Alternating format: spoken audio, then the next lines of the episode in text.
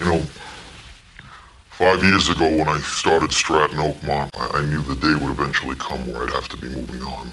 And it's truly with a heavy heart that I'm, I'm here to say that, that that, that day is finally here. I want to I want to thank you all for your, your, your years of loyalty under Donnie's leadership, along with Nikki Koskoff. This place really is it's going to be better than ever. That I promise you. Okay.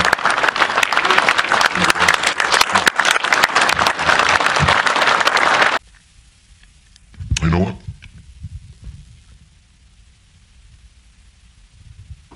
I'm not leaving. I'm not leaving.